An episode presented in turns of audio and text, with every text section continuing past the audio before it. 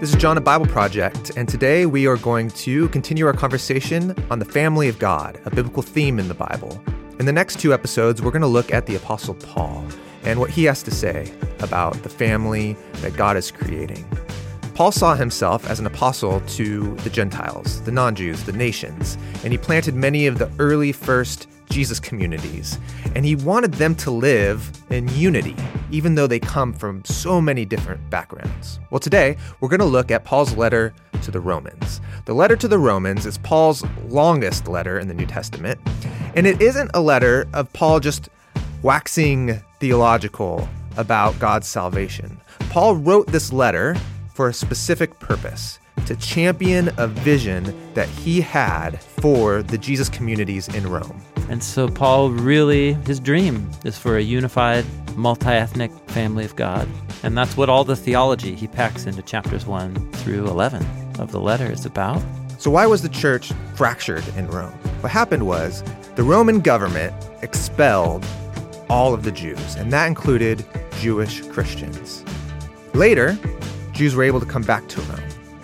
And so these Jewish Christians came back to these church communities, and what they found was that the church there had kind of moved on and saw themselves as superior. The Jews didn't have any status in these church communities anymore, and there was conflicts about how to reintegrate. And so just imagine the dynamic at work in these churches. Paul talks about two groups of people these two groups of people that are at odds in the church. And he doesn't use ethnic designations for it. And so what he does is he has two words to refer to people who want to observe the Jewish calendar, eat kosher, and apparently are still very attached to and want to continue the practice of circumcision. And what he says about them, he calls them those without power, often translated as the weak. That's not what the word means. It means someone without status.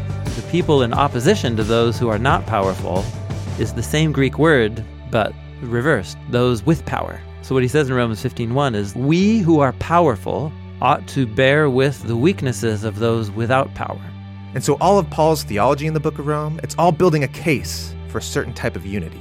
And so in the early chapters of the letter, what he's trying to show is that all along God's purpose has been to build one family of Abraham out of all the nations. So today, we're going to look at how the Apostle Paul wants the early church to deal with cultural conflicts as they arrive in the early Jesus communities. Thanks for joining us. Here we go.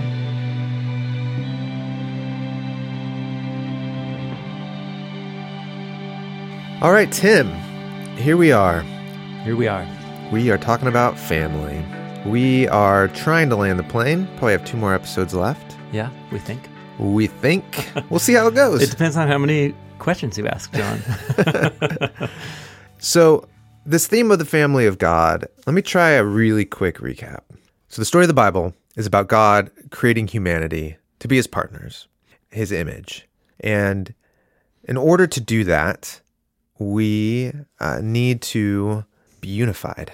And it's because while I singularly represent the image of God in some way, mm-hmm. the reality is much more rich in that mm. all humanity together mm-hmm. create the image of God. Mm-hmm. And we get a taste of that in the in this poem in Genesis 1 where the image of God is both male yeah. and female, not yeah. one or the other. Yeah, and, and applies to the larger species of humanity, Adam, Adam is made in the image of God, but Adam consists of a diversity of creatures, mm-hmm. namely male and female. Yeah. So uh, it's uh, they both individually, but together in their unified state, are the image of God together, and both of those aspects of the image of God are really important.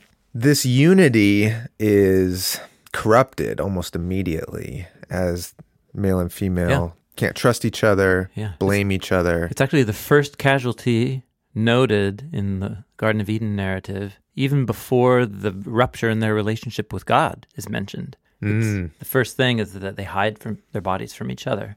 Yeah. Their unity is lost. So the family is broken. Yeah. The yeah. family, the human family, mm-hmm. is broken in half.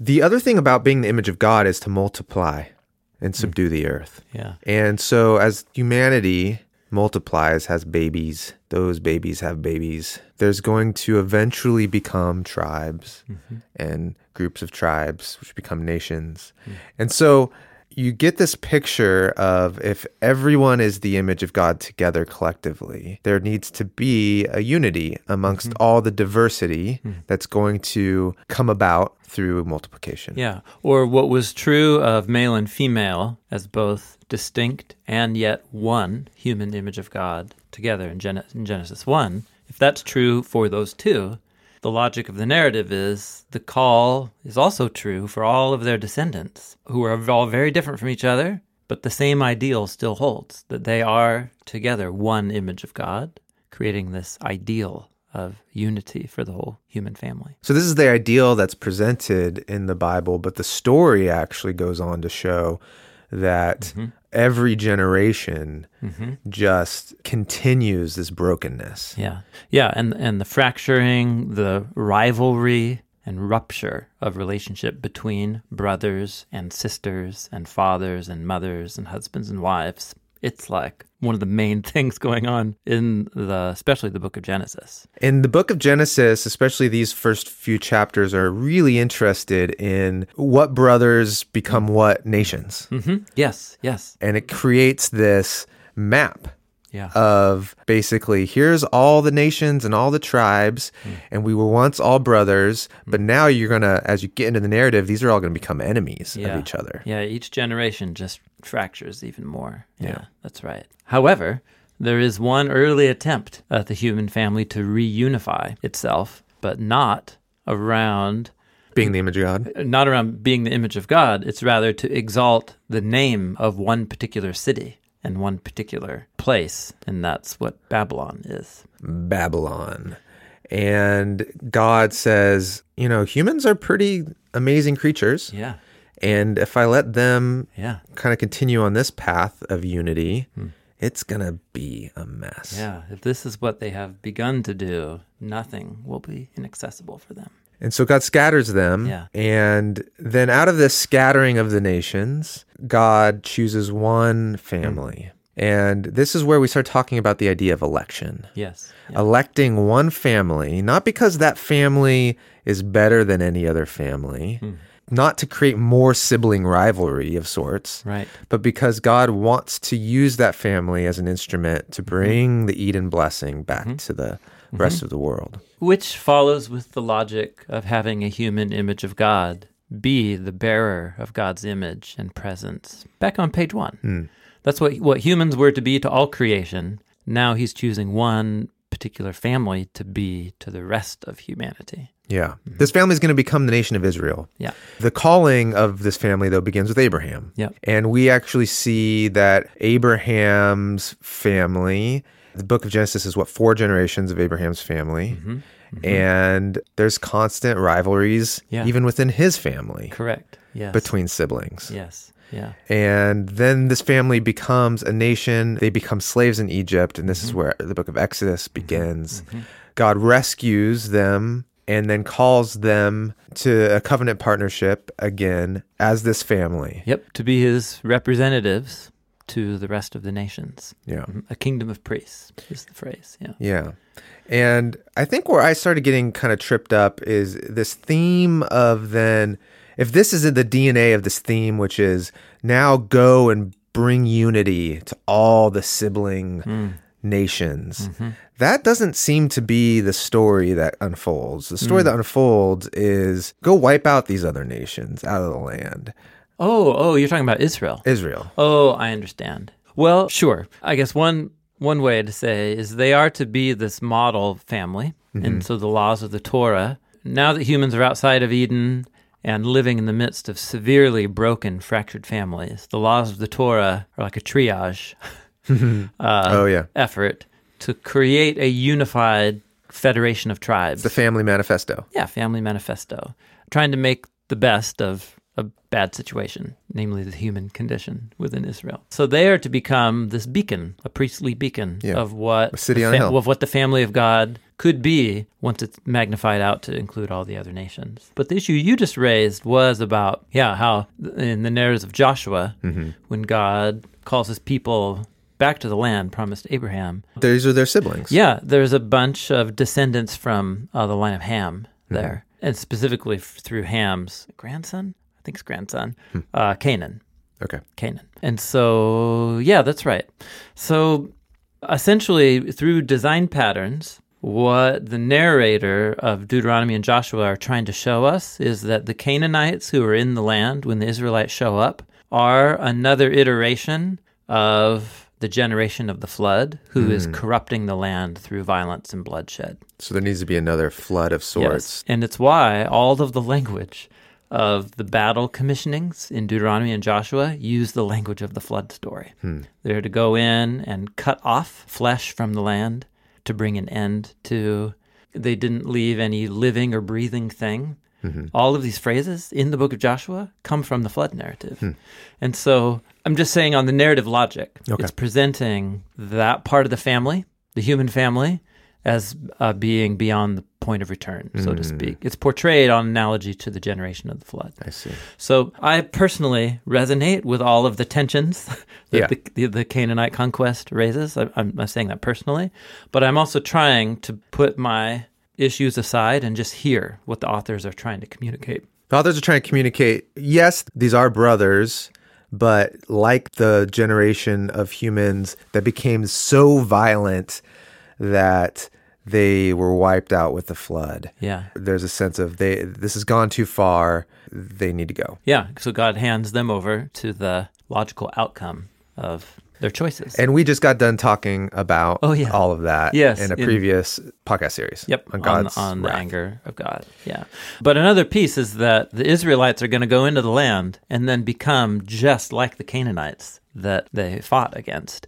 All of a sudden, the Israelites become like the generation of the flood, and That need to Babylon be wiped out. And Babylon becomes the new flood that comes in to Yeah. take them out. But the point is, we're con- we're working other biblical themes in Right. here now. Okay. So I brought that up just to say that feels like a hiccup in this Yeah. whole family theme. Yeah. You're kind of like, I'm ready for cool, let's all get along now. Yes, yes. Instead, well, we're not getting along. More conflict. And in fact, Israel is not acting like God's image, representing what a family of God looks like. And Babylon comes Mm-hmm. and takes them out.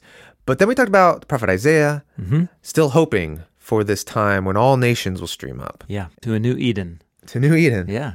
and we'll learn about the way of God and and there will be this this unity. And I love that image and and fast forward, I think we'll talk about this later, but that same image appears in Revelation where all the kings Yeah, yeah. come together and there's just like everyone's diversity comes in a Mm-hmm. unified way, which is really beautiful.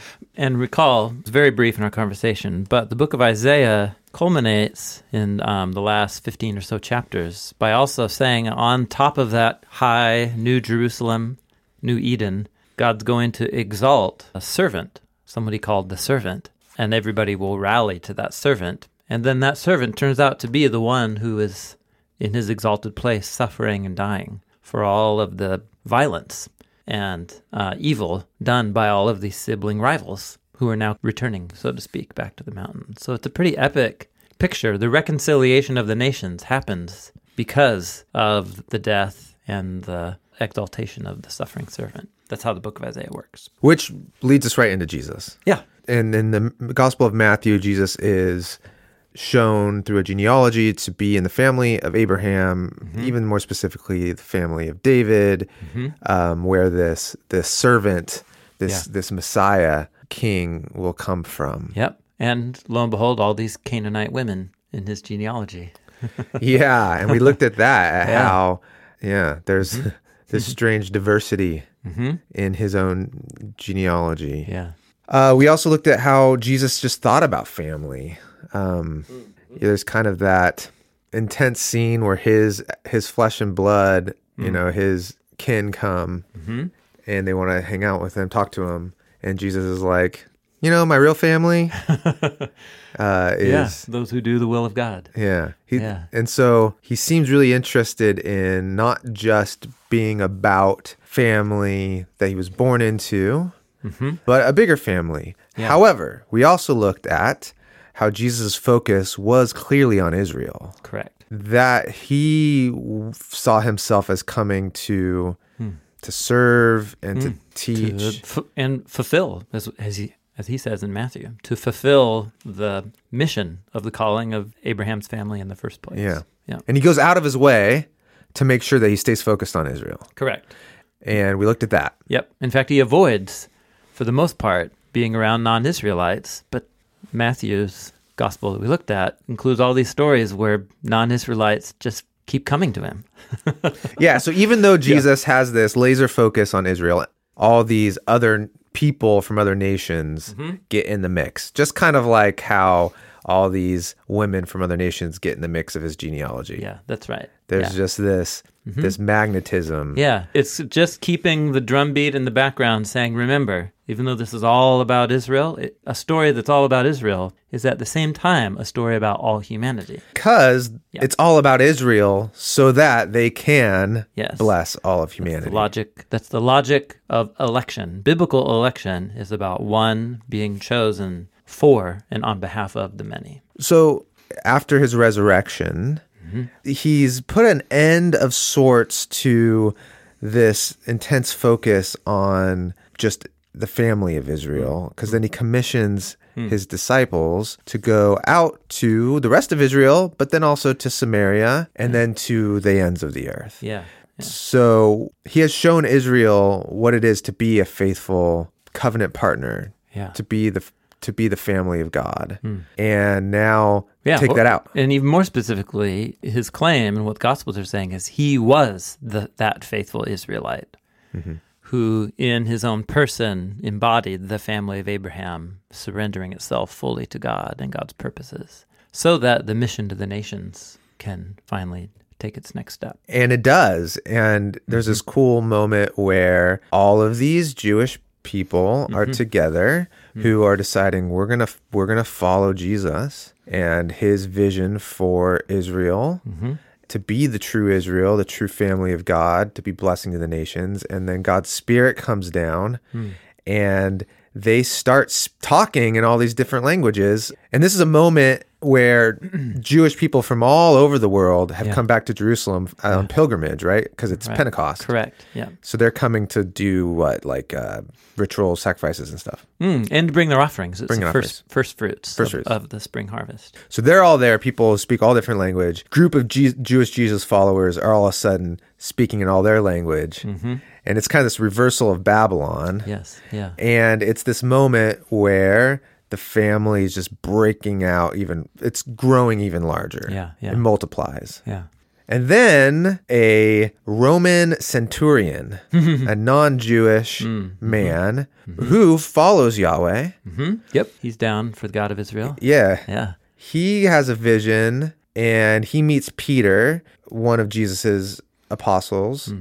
And hmm. Peter has a vision that this is the kind of crazy vision where a tarp comes down, all these unclean animals are on it. Yeah, The yeah. unclean animals are part of the covenant requirements of Israel. Yeah. That set them apart from the other nations. Yeah. Yeah. Which, by the way, is a bit of a. That's kind of this strange thing where it's like you are to bring unity to all the nations, but there's going to be parts of my covenant law that actually keep you separated, Mm-hmm. very cleanly separated. Totally. Yep. Be interested to talk a little bit more about that, but but maybe that ship sailed.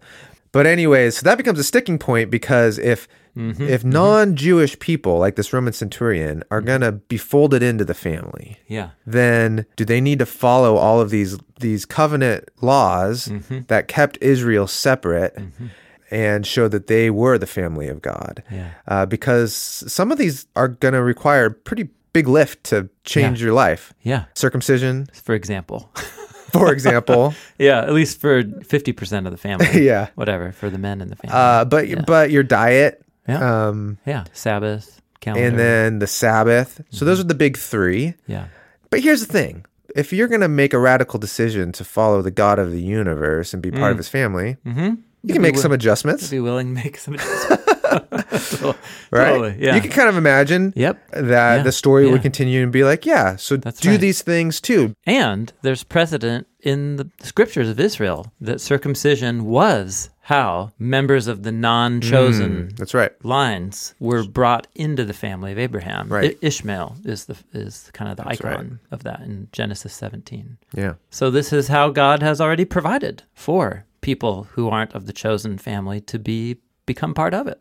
Yeah. Makes good sense. It makes good sense. But instead, Peter has a vision where God shows him all these unclean animals and he says, Peter, kill and eat. Mm-hmm. And what you pointed out was Peter didn't change his diet. Yes, that's right. This isn't God setting aside the kosher food laws for Christians, so to speak. That's not what Peter's vision is about. Peter's vision isn't like, hey, Jewish people, when you say for Christians, you mean for, for Jewish Christians? Messianic Messianic Jews. Yeah, Messianic Jews. um, that, yeah, you still have this heritage. yeah.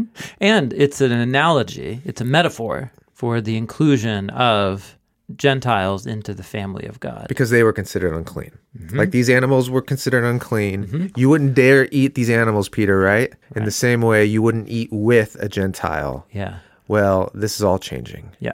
Uh, kill and eat. and uh, and so this Roman centurion gets part of the family. Yeah, the Holy Spirit comes and does a Pentecost type of move and appearance, but with all these non Israelites. So here's the problem now.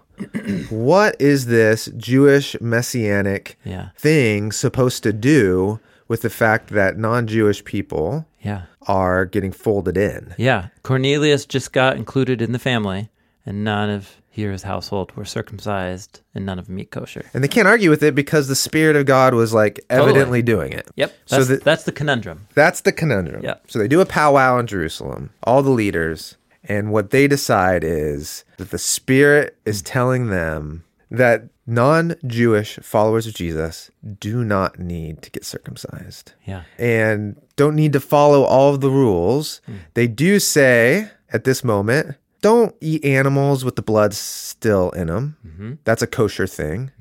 Like, like, tell them not to do that. but otherwise, And don't have meat that's like slaughtered or butchered in idol temples. Mm-hmm. Again, I just want to draw attention to the logic of their discussion. This is Acts chapter 15, which is from the last episode. So, Yeah. of the series. But their logic is they see what the Holy Spirit has done, so experience. Then they go to their Bibles, and what they see, James notices a passage in the prophets that strikes him in a new way in light of the things that the Holy Spirit is doing. And he sees, like, oh, wow, yes, the whole point has been for someone from the line of David to come and to rebuild a house that all of humanity will come and seek the Lord, all the nations. And James says, it's happening. And so, who are we to argue with the Holy Spirit? Uh, so, it's not, again, it's not just their experience, it's that they go back and they can see the significant, new significance to passages they've been reading for their whole lives. And then they put it all, all together. And what, what they say in the letter at the end of this, this is like, we didn't draw attention to this in the last episode. The conclusion is the apostles, with a unified voice, say, It seemed good to the Holy Spirit and to us mm-hmm. to lay no further burden on the Gentiles than these essentials. And that's the things no food sacrificed to idols, no things with the blood, and don't have sex with somebody you're not married to. But that little phrase, it seemed good to the Holy Spirit and to us. Yeah. And what they're referring to is the big like debate and argument they just had. Isn't oh, fascinating? yeah. The us. Yeah, they heard stories about what God was doing. They opened their Bibles, they had a Bible study, then they had a hefty discussion. they come to a conclusion together, and how he summarizes all that is it seemed good to the Holy Spirit and to us. It's always struck me Yeah. that they see the Spirit working in the middle of all storytelling, Bible study. Bible study, and debate. Yeah. And that's the work of the Holy Spirit, according cool. to the apostles. I remember you brought that up uh, years ago when we did the Holy Spirit Oh, sure. Okay. uh, yeah. uh, series. Yeah. So, what's interesting is that these things that they tell the Gentiles to do, the non Israelites to do, when you get into the letters of Paul, you see Paul doesn't. Paul doesn't even honor these things. He thinks it's fine to eat food that's been sacrificed in idol temple. Yeah. the whole point is that the book of Acts depicts the leaders of the Jesus movement as growing in their awareness of God's purposes for all the nations. There's so many cultural hurdles that it's taking them a while to clue in Yeah. To this. And this is a really important moment because this is where the family of God Yes. it's crossed the boundary line that it's that has existed. When we went from Babylon down to just one family, right. this Back is the moment. back at the first 10 Yeah. pages of the Bible. Totally, yeah. This is the moment where we go now from the one family of Abraham and we're going out. We're going back out. And there's been little, there's been movements in that direction along the way, but this is like, here we go. That thing that God said, Game Abraham, on. you're going to bless the nations. Yeah.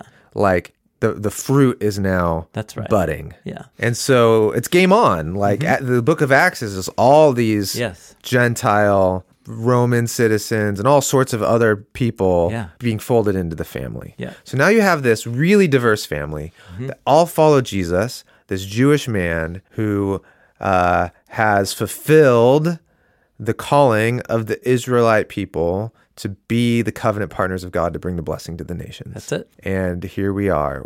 How are all these people now Yeah. going to be the family of God? Yeah. So one thing we could do is just go throughout the book of Acts, and we actually have already done that in a series of videos and in a whole podcast series. Yeah. So that's back in the archive where we walk through. And what really struck me about all those conversations was how obsessed Paul was with unity. Yes. Yes. Good. Okay. So uh, let's go right there.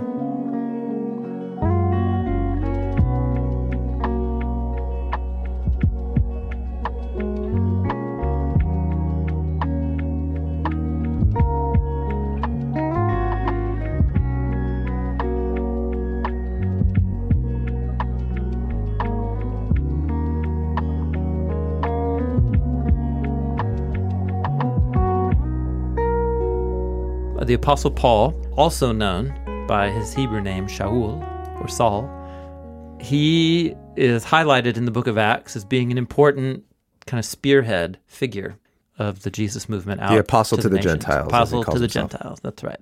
So, what I want to do um, for the rest of this conversation, and then maybe the next one, we'll see, is just camp out on the way Paul begins to reflect and theologize, like do biblical theology mm-hmm. of his Bible, which we call the the Hebrew and Greek scriptures, but also then in light of the story of Jesus and the coming of the Spirit. And he begins to put all this together in a theology of the family of God. That's really, we're going to look at a number of his letters to do that.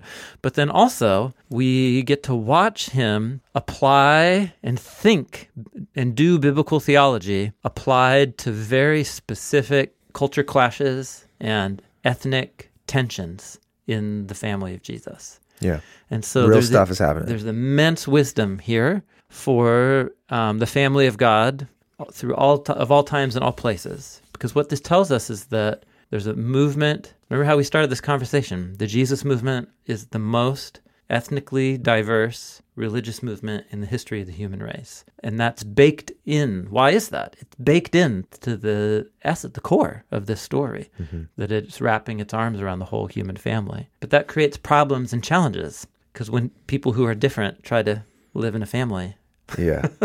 right. even when people who are really similar try to live in Yeah. a family, Let's there's just- conflict. Let's just let that land for a second. In order to be the image of God, Mm. we need everyone's differences. Yes. Yep. That's right. But dealing with differences Yeah. creates conflict. creates conflict. So, what are the conflict resolution tools and resources built in to the story of Jesus that uniquely should, in theory, give this family the ability to work through those conflicts? Not that it has throughout history, in fact, just the opposite. But that's family. so, uh, let's first quick profile Paul's view of his own vocation and calling.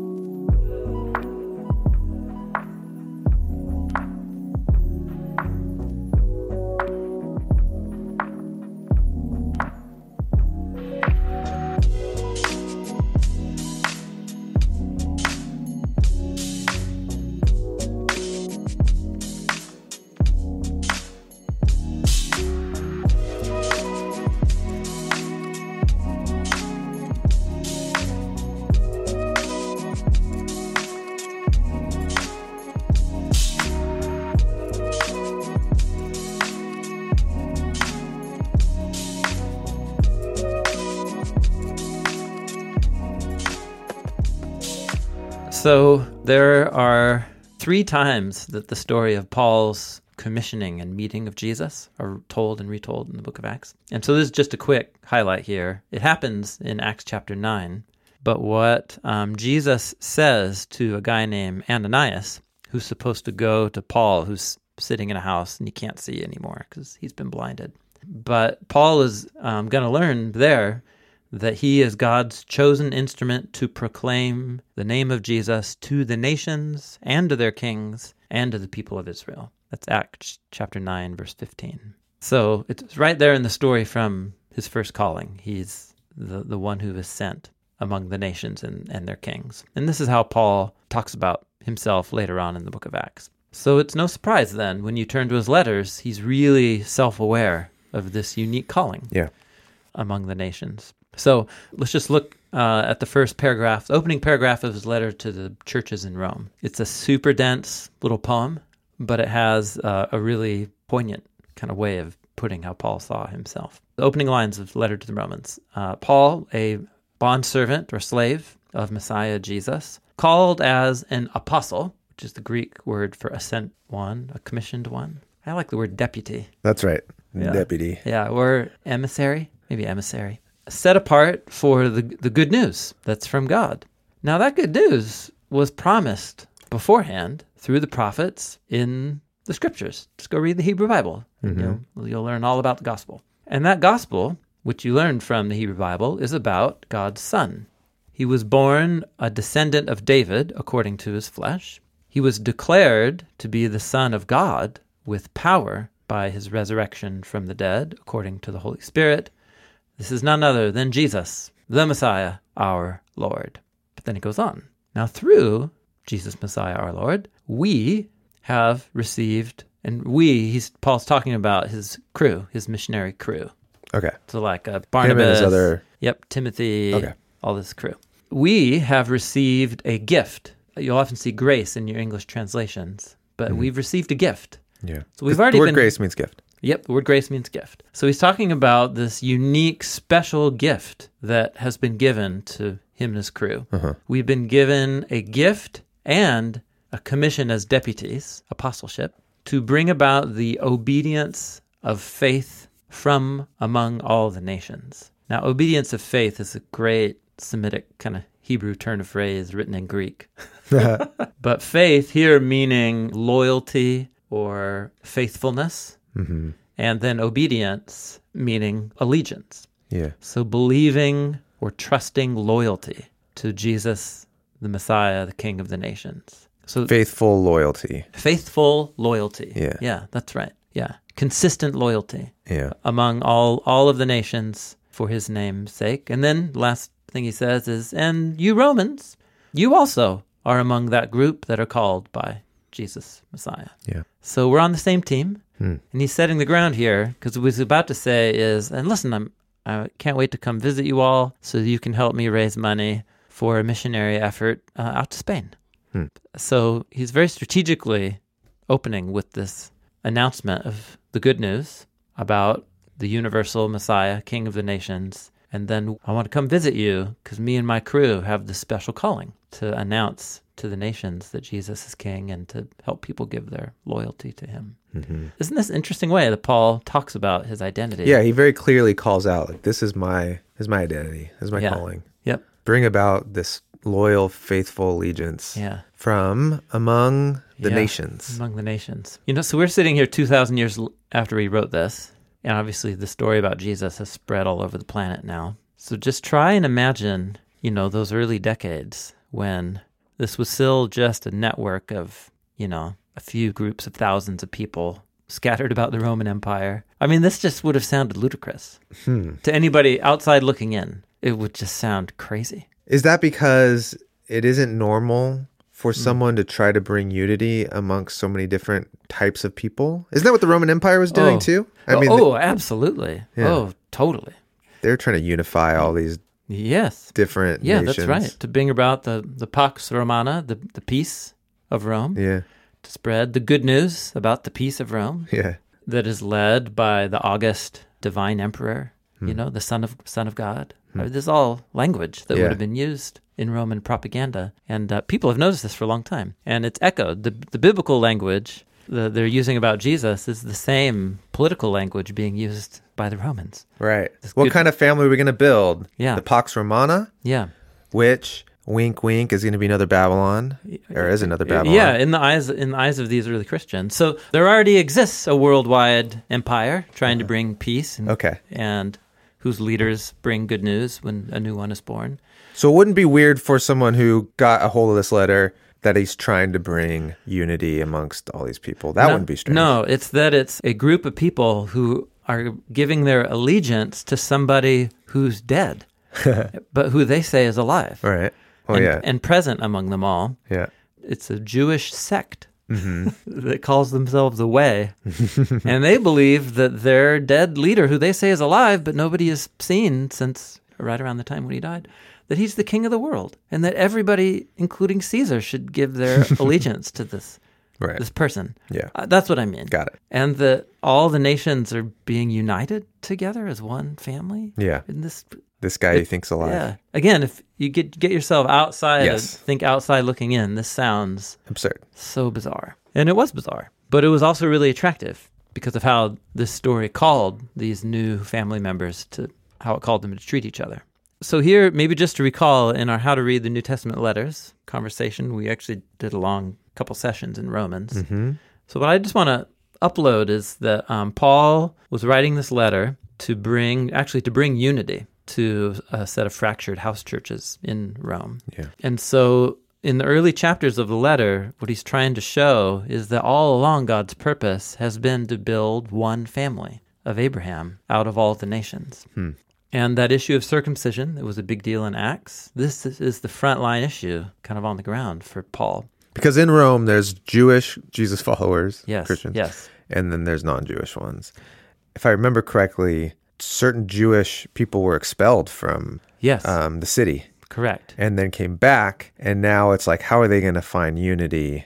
Yeah. So I mean, it's even more charged than normal. Perfect. So we just read from the first paragraph of the letter. To understand why he's writing this letter, a really easy thing to do is turn to the last page of the letter. Okay. So let's do that real quick. Because the reason he's writing this letter is because of cultural, ethnic tensions in this church that he wants to try and help find a way forward uh, to resolve. So that means turning to Romans chapter 16.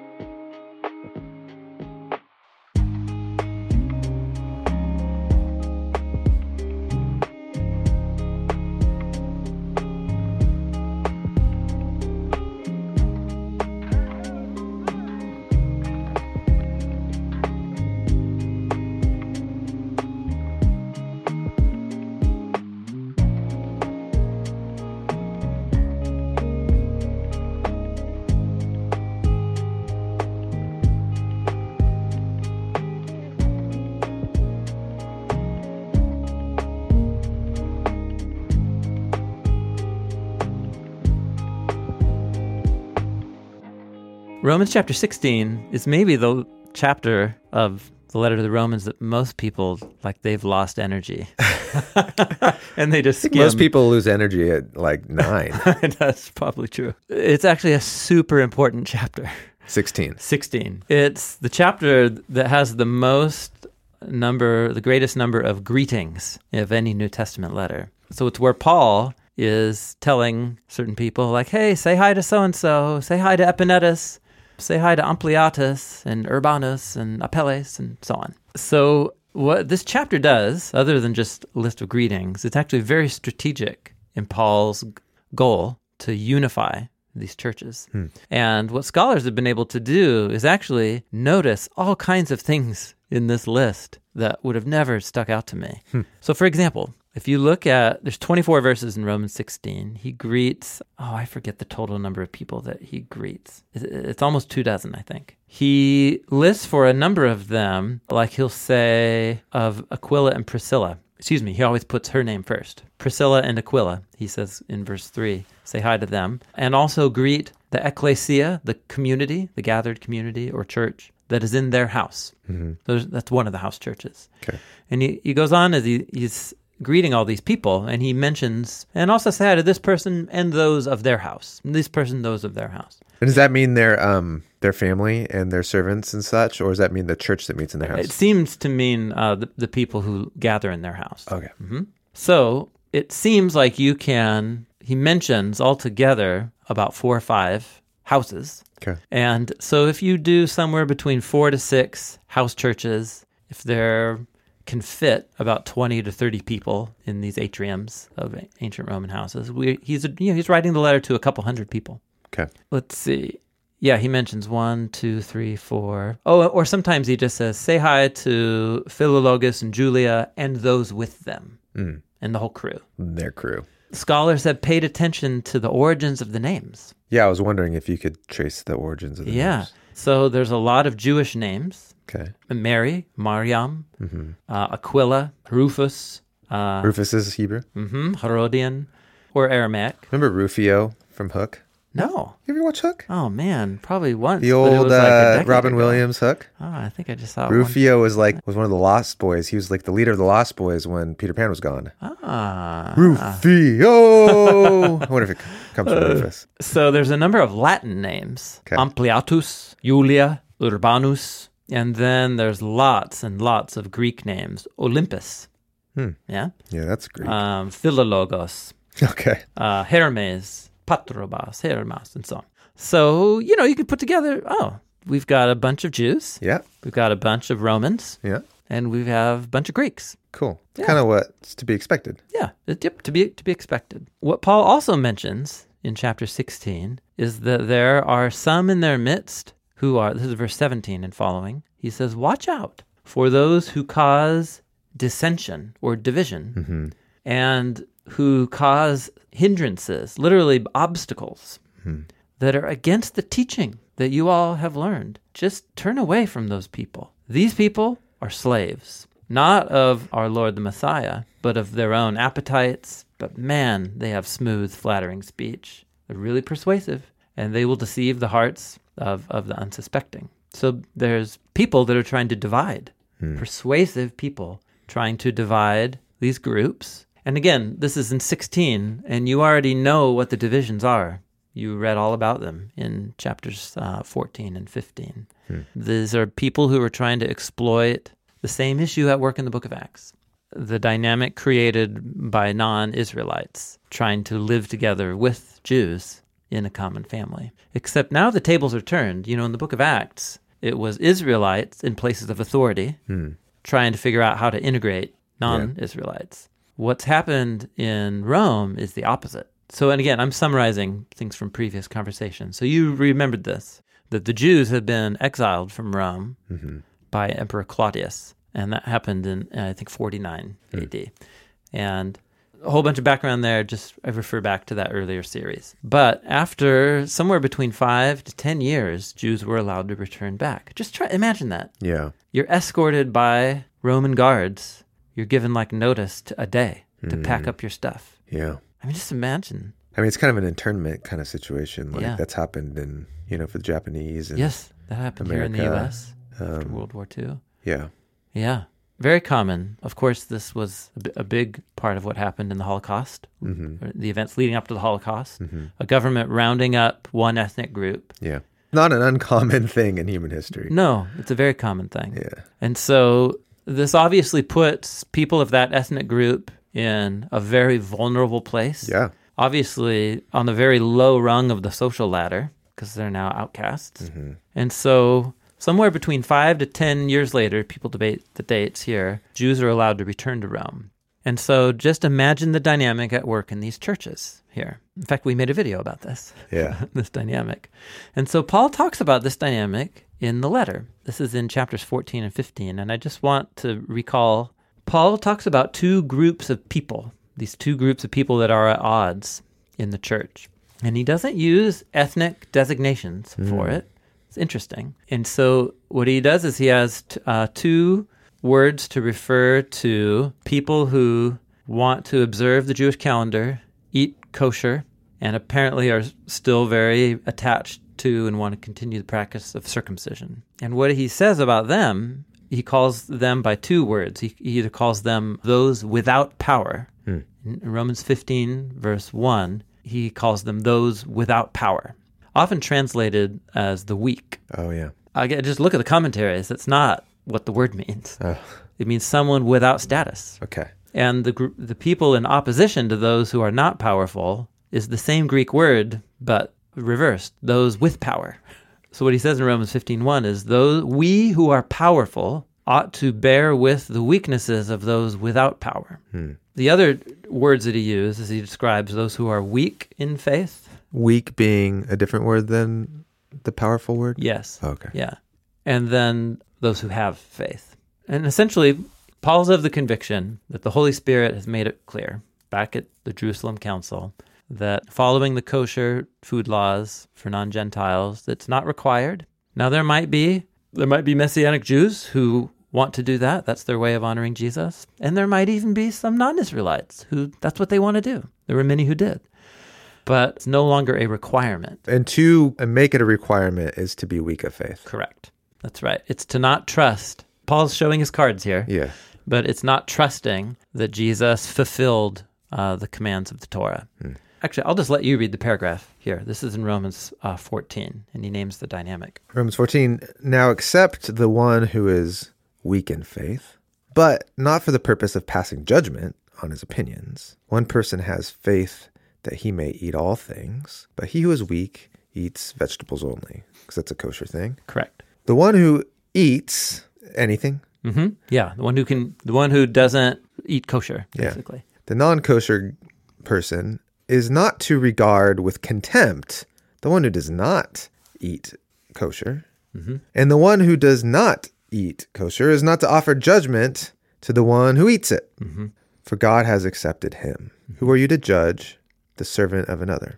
To his own master he stands or falls, and he will stand, for the Lord is able to make him stand. One person regards one day above another, another regards every day alike. And this is speaking to um, holy days, festivals, Correct. Yeah. which is another Jewish thing that Yeah. sets you apart. Yeah.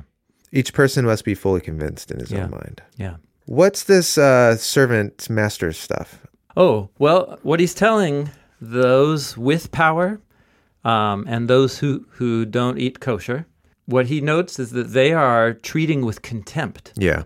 those without power and those who do eat kosher. Yeah, there's almost like two problems. Mm-hmm. One problem is those with power, the the, the Gentiles, the non-Jewish people, who got to stick around. Mm-hmm. Yep, they, didn't- have status. They weren't exiled from Rome. Yeah. Yep. So these marginalized Jewish people come back in. Mm-hmm. They don't have any power. They want to keep kosher because Mm-hmm. that's what they do. Yeah. They're Jewish, even if they follow Jesus. Mm-hmm. And some non Israelites with them. Mm-hmm. And so then you got these people who have the power status going, you idiots. Mm-hmm. And they're treating them with contempt Yes. for continuing to eat kosher, which Paul thinks is a problem. Yeah. Huge problem. But then it's also the reverse. He says those who choose to eat kosher are condemning and judging um, the people who don't eat kosher. Yeah. So it's not a, a just a one direction Right. squabble here. Yeah. Both groups are being mean to each other. They're both they're both pointing fingers. yeah. And they both have their reasons. And they both have their reasons. And so Paul's logic is first of all, who are you to judge the servant of another master? Yeah, what does that mean? Oh, so I follow Because they, Jesus. because they follow the same master. Exactly. So basically, his point is Jesus accepts the one who eats kosher, Jesus accepts the one who doesn't eat kosher. Who are you to offer judgment Oh, on another follower of Jesus Ah. on this kind of issue? okay. He stands or falls before Jesus Ah. regardless of what you think of him. He should have just said that. That'd have been a lot easier to follow. Uh, and then he adds this little thing of, well, he will be able to stand, not because he'll do it under his own power. It's because Jesus died for him, and Yeah. the Lord will make him able to stand. it's a little little aside there. So that's one thing. These groups are being mean to each other. Yeah. So one way to think is, ah, oh, I get it. What Paul wants them is to have unity. So we're going to have a reconciliation ceremony here, where they treat each other as equals, right? Right, Okay. And that's actually not how he sees the dynamic going here. Let's go back up to Romans 15. Look what he says here. He says, Now we who have power, he says, we are obligated. And why does he say we? Because he's not. He's Jewish. Oh, but he includes himself. That's right. So this isn't purely an ethnic category. Okay. There could be Jews who have decided Not to eat not kosher. to eat kosher. But I think it's probably majority Jews Yeah. and majority Okay. non-Jews. But again, that's why he doesn't use the ethnic Did titles. Paul give up kosher? Oh, it seems like he um, was flexible. Yeah. As he says in 1 Corinthians 9, I became all, All things, all men. things to all people. Yeah. But look at the dynamic here. When he sees two groups, they're at odds. There's the ethnic culture divide. Yeah. First of all, stop judging each other and treating each other with contempt. Yeah. Step one. Step two, how do you actually achieve some sort of equality or unity? And look at the dynamic in Romans 15:1. He says, "We who are the ones with power, we are obligated to carry the weaknesses of those without power and not just do what's easy Yeah. for ourselves. Therefore, welcome one another just as the Messiah welcomed you. Huh. The powerful are obligated to carry the non powerful, just like the Messiah welcomed you all into the family of God. It was this was Scot McKnight who's um, reading Romans backwards pointed this out. Do you see there's there's a power differential, Yeah. a social status differential. And Paul is saying it's not, hey, now everyone just let's find some new equality. Everyone put their chips in and make this happen. Yeah. He's saying, those of you who have status and power, it's up to you Yeah. to make the equality. Yeah. Those of you, yeah, who have status, power, d- dare I say privilege, Uh-huh. social privilege, Yeah. have an obligation to accommodate and go that extra mile, make that extra effort to come under those without social status, to make sure that the family of God is a place where they are treated as equals. I just, once that became clear to me, it just hit me square. And the analogy is just as Jesus, Yeah. who is definitely of a higher social social status than me, Yeah, made himself. but lowered hi- think in philippians 2 lowered himself became a slave died on the cross right just as he lowered himself to welcome me so there might be people listening to this conversation and, and they're like oh now tim and Jon are getting political. And uh, so i just Yeah. i just would urge us like this this is about listening to the bible. Yeah, it does smack a little bit of, and I don't know much about this, yeah. but what critical theory, like critical race theory and oh, stuff, okay. Where it's like there's power struggles, power differentials, and the way to find Hmm. liberation for all people is for the is to fix those power structures. Hmm. But we're not talking about any specific kind of Yeah, yeah, we're like not that. employing uh, like a philosophical theory of race relations or Right. something. This this is Paul thinking through how different ethnic groups learn how to live together as a single family in the Messiah, using the story of Jesus as the model ethic Yeah. for how we get along. well, it smacks of Jesus' teachings. Yeah, uh, totally. Yeah. Yeah, the strong serving the weak. Yes, totally. the first will be last, and last will be first. Absolutely. So, yeah, so Paul envisions that these Romans who feel quite comfy in Rome, and almost certainly, you know, as we learned in the list of names in chapter 16, that these houses, house churches are divided along ethnic lines. Mm-hmm. And so, Paul really, his dream is for a unified, multi ethnic family of God. And that's what all the theology he packs into chapters 1 through 11 of the letter is about. Actually, here, let's go back now to chapter 4. And I just have excerpted uh, a line here, or some sections from chapter 4. And, and you'll see how he retells the biblical story to try and compel these people to start treating each other as family.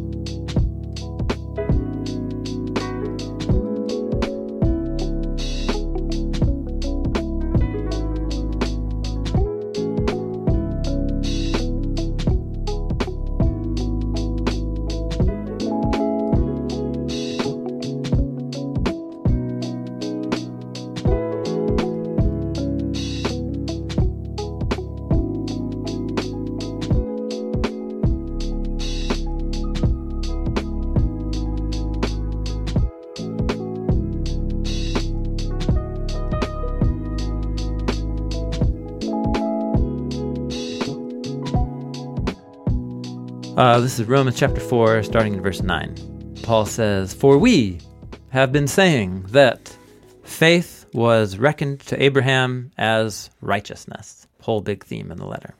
He's quoting from Genesis chapter 15. Now, let's think about how it was um, when he was reckoned as uh, righteous before God. Uh, was he circumcised yet or uncircumcised? Paul asks rhetorically. and then answers himself He immediately. question. Not while he was circumcised. He was uncircumcised when God made him that promise. And he received the sign of circumcision, a seal or a symbol of that righteousness of the faith that he had while he was uncircumcised. And then Paul thinks that's significant mm-hmm.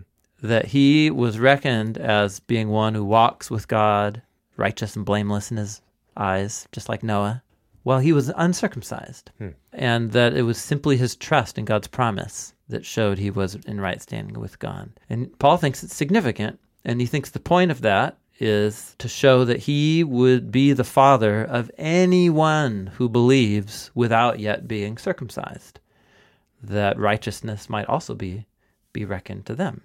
Now, he is the father of all those who are circumcised, but not only of those who are of the circumcision, but also anybody who follows in the steps of the faith of our father Abraham. And that faith, remember, he had when he was uncircumcised.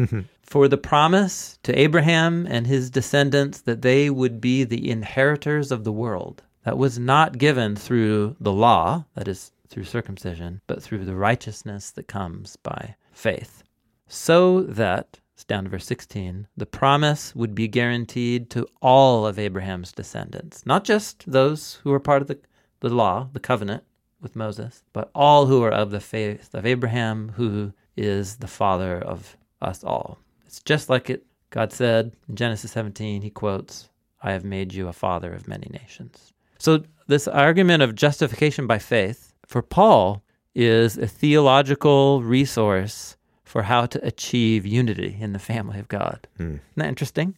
I don't know if that's what comes to mind when many people Say think. it one more time. Well, justification by faith Oh, okay. and not by works. Mm-hmm. Um, that's a that's a very important theme, especially in Protestant Christian traditions. Mm-hmm. When Paul chose that language, and the reason why he wrote included all of that in this letter was to achieve equity and unity among people of different ethnic groups and cultures. That's for him the justification by faith is the tool that you use when you want to show that people should be unified across ethnic and cultural lines. My point is just saying that's not always the use to which this idea has been put oh, right. throughout church history. Sure. Um, and that's okay. But for Paul, this theology of righteousness by faith It's all about unity. is about unity. That's Yeah. right. So anyway, we spent a while in Romans now, but um, this is powerful stuff, man. Yeah, the weak and the strong thing is powerful to Yeah. think about. And actually, the weak and the strong is how those words have been translated Yeah. in modern English translations, and I, I just powerful can't, and the I just can't hang with that anymore because I don't know why. I just think of like Bodybuilders. Stop it.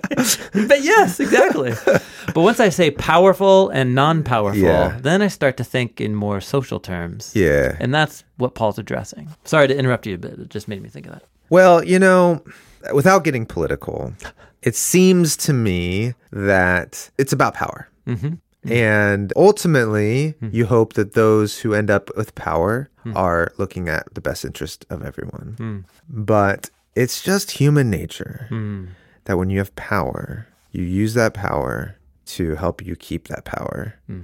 and to protect yourself and and those who you like. Yeah, and so just this this idea of the kingdom of God, the hmm. ethic of Jesus is about when you when you have status and power, you, you use that to serve. Yeah. and how this becomes such hmm. a concrete like issue in the Roman church. Yeah. And Paul doesn't tiptoe around it. He's like, look, this is how we solve this problem. Yeah. This is the way of Jesus. Yeah. If you have power, use that for unity. Yep. Yeah. And specifically, not pleasing yourself. Don't let your privileged or comfortable social situation and way of life lull you into ignoring the huge gaps that exist within the body of Christ mm-hmm. and the, the division. Because that division creates dynamics, Paul says, for people who don't have that same kind of social power. And He thinks the obligation is on those who have a, a more privileged setting. And for him, this just flows naturally out of the ethic of Jesus. Yeah. Yeah. Here, there, here's another way that Paul does this that I had never noticed before. This is a, an observation back about Romans chapter 16. Uh, this is from Ben Witherington's commentary on it. In all of those greetings in Romans 16, every one of these greeting lines begins with a verb where he says, Hey, greet Priscilla and Aquila, greet this person, greet that person. And Ben Witherington is paying attention to the fact that the verb greet, it's a it's a command or an invitation that's plural. So all of those verbs where he says, "Hey, greet so and so, greet this person, greet that person," they're second person plural. In other words, Paul is addressing a group of people and telling them to greet the people that he names. Does that make sense? Mm-hmm. So then it begs the question of, well, who's he talking to? this is brilliant. So Ben Witherington draws attention to this. He says, notice that Paul doesn't directly greet all of his friends and coworkers and relatives in Rome. Oh, he asks other people to do it for him. He has the predominantly Gentile audience do it uh, for him. Yeah. Hey, hey, will you all greet my friend so and so? Strategic. You all, yes, it's so brilliant. So Witherington goes on. He says this is part of his rhetorical strategy to help effect some sort of reconciliation or Yeah. unity among the Christians in Rome before he arrives there. In particular, he wants the marginalized Jewish Christians, many of them newly back in Rome after exile, to be embraced. It is not at all an accident that Paul, again and again and again in this passage, uses the, a Greek verb, uh, that doesn't merely mean to greet. Like, say what's up. It means to wrap one's arms around each other, to embrace them. Hmm. And when coupled with the command in verse 16 to offer a holy kiss, it amounts to a command to treat them as family, Hmm. to welcome them into your home, into your social circles. Paul is going all out to create a new social situation in Rome, overcoming obstacles to unity uh, that were mentioned in chapters 14 and 15. It's powerful stuff, man. Hmm. Treat them like your family, like it's the family of God. Mm-hmm. Yeah. People who are not close to actual family, they're completely different Hmm. Ethnic group. For anyone listening, Yeah. ourselves included, we have siblings. Most people know who have siblings know that tension because often siblings are really different yeah.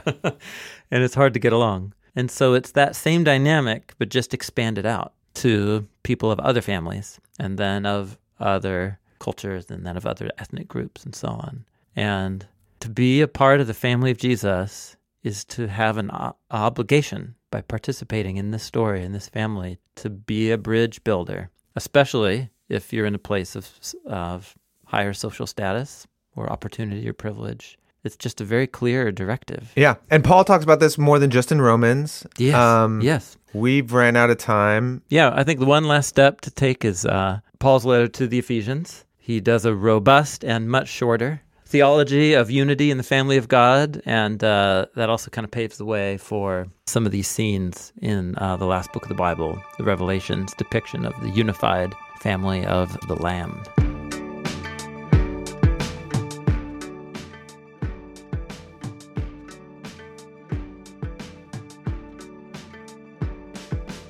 Thanks for listening to this episode of the Bible Project podcast. Next week, we have one final episode. We're going to look at the family of God in Paul's writing to the Galatians and Ephesians.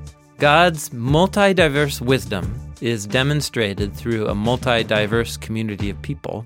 To whom? To whom is that wisdom made known through a multi diverse community of people? To the principalities and powers. In Babylon, in the story of the Exodus, Deuteronomy 32, there's this developing theme that uh, the many nations that have don't want to live under the allegiance of the Creator God I think that they're giving their allegiance to the ultimate divine being, but in reality, they're giving their allegiance to idols, which are wood or stone, and nothing. Or even worse, they are actually being deceived by dark spiritual powers that manifest themselves through social structures. After that episode, we're going to have a question and response episode. Our deadline for receiving questions is January 18th. So if you'd like to submit a question, we'd love to hear from you. Send it to info at BibleProject.com. Record yourself asking the question, keep it to 20 or 30 seconds. Let us know who you are, where you're from, and please transcribe your question as well in the email when you attach that. That would be wonderful.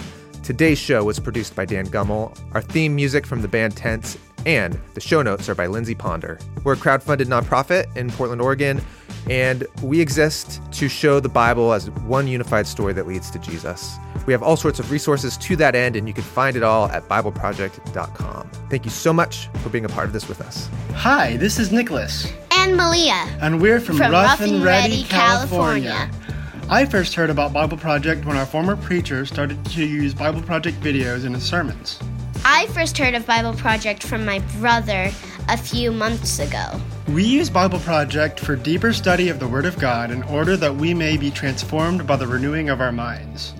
Our favorite thing about Bible Project is that the Bible Project team is able to teach the Bible in a way that a 10 year old can understand while simultaneously challenging a 21 year old Bible nerd to dig deeper into the Word of God. We believe the Bible is a unified story that leads to Jesus. We are a crowd-funded project by people like me. Find free videos, study notes, podcasts, classes, and more at BibleProject.com.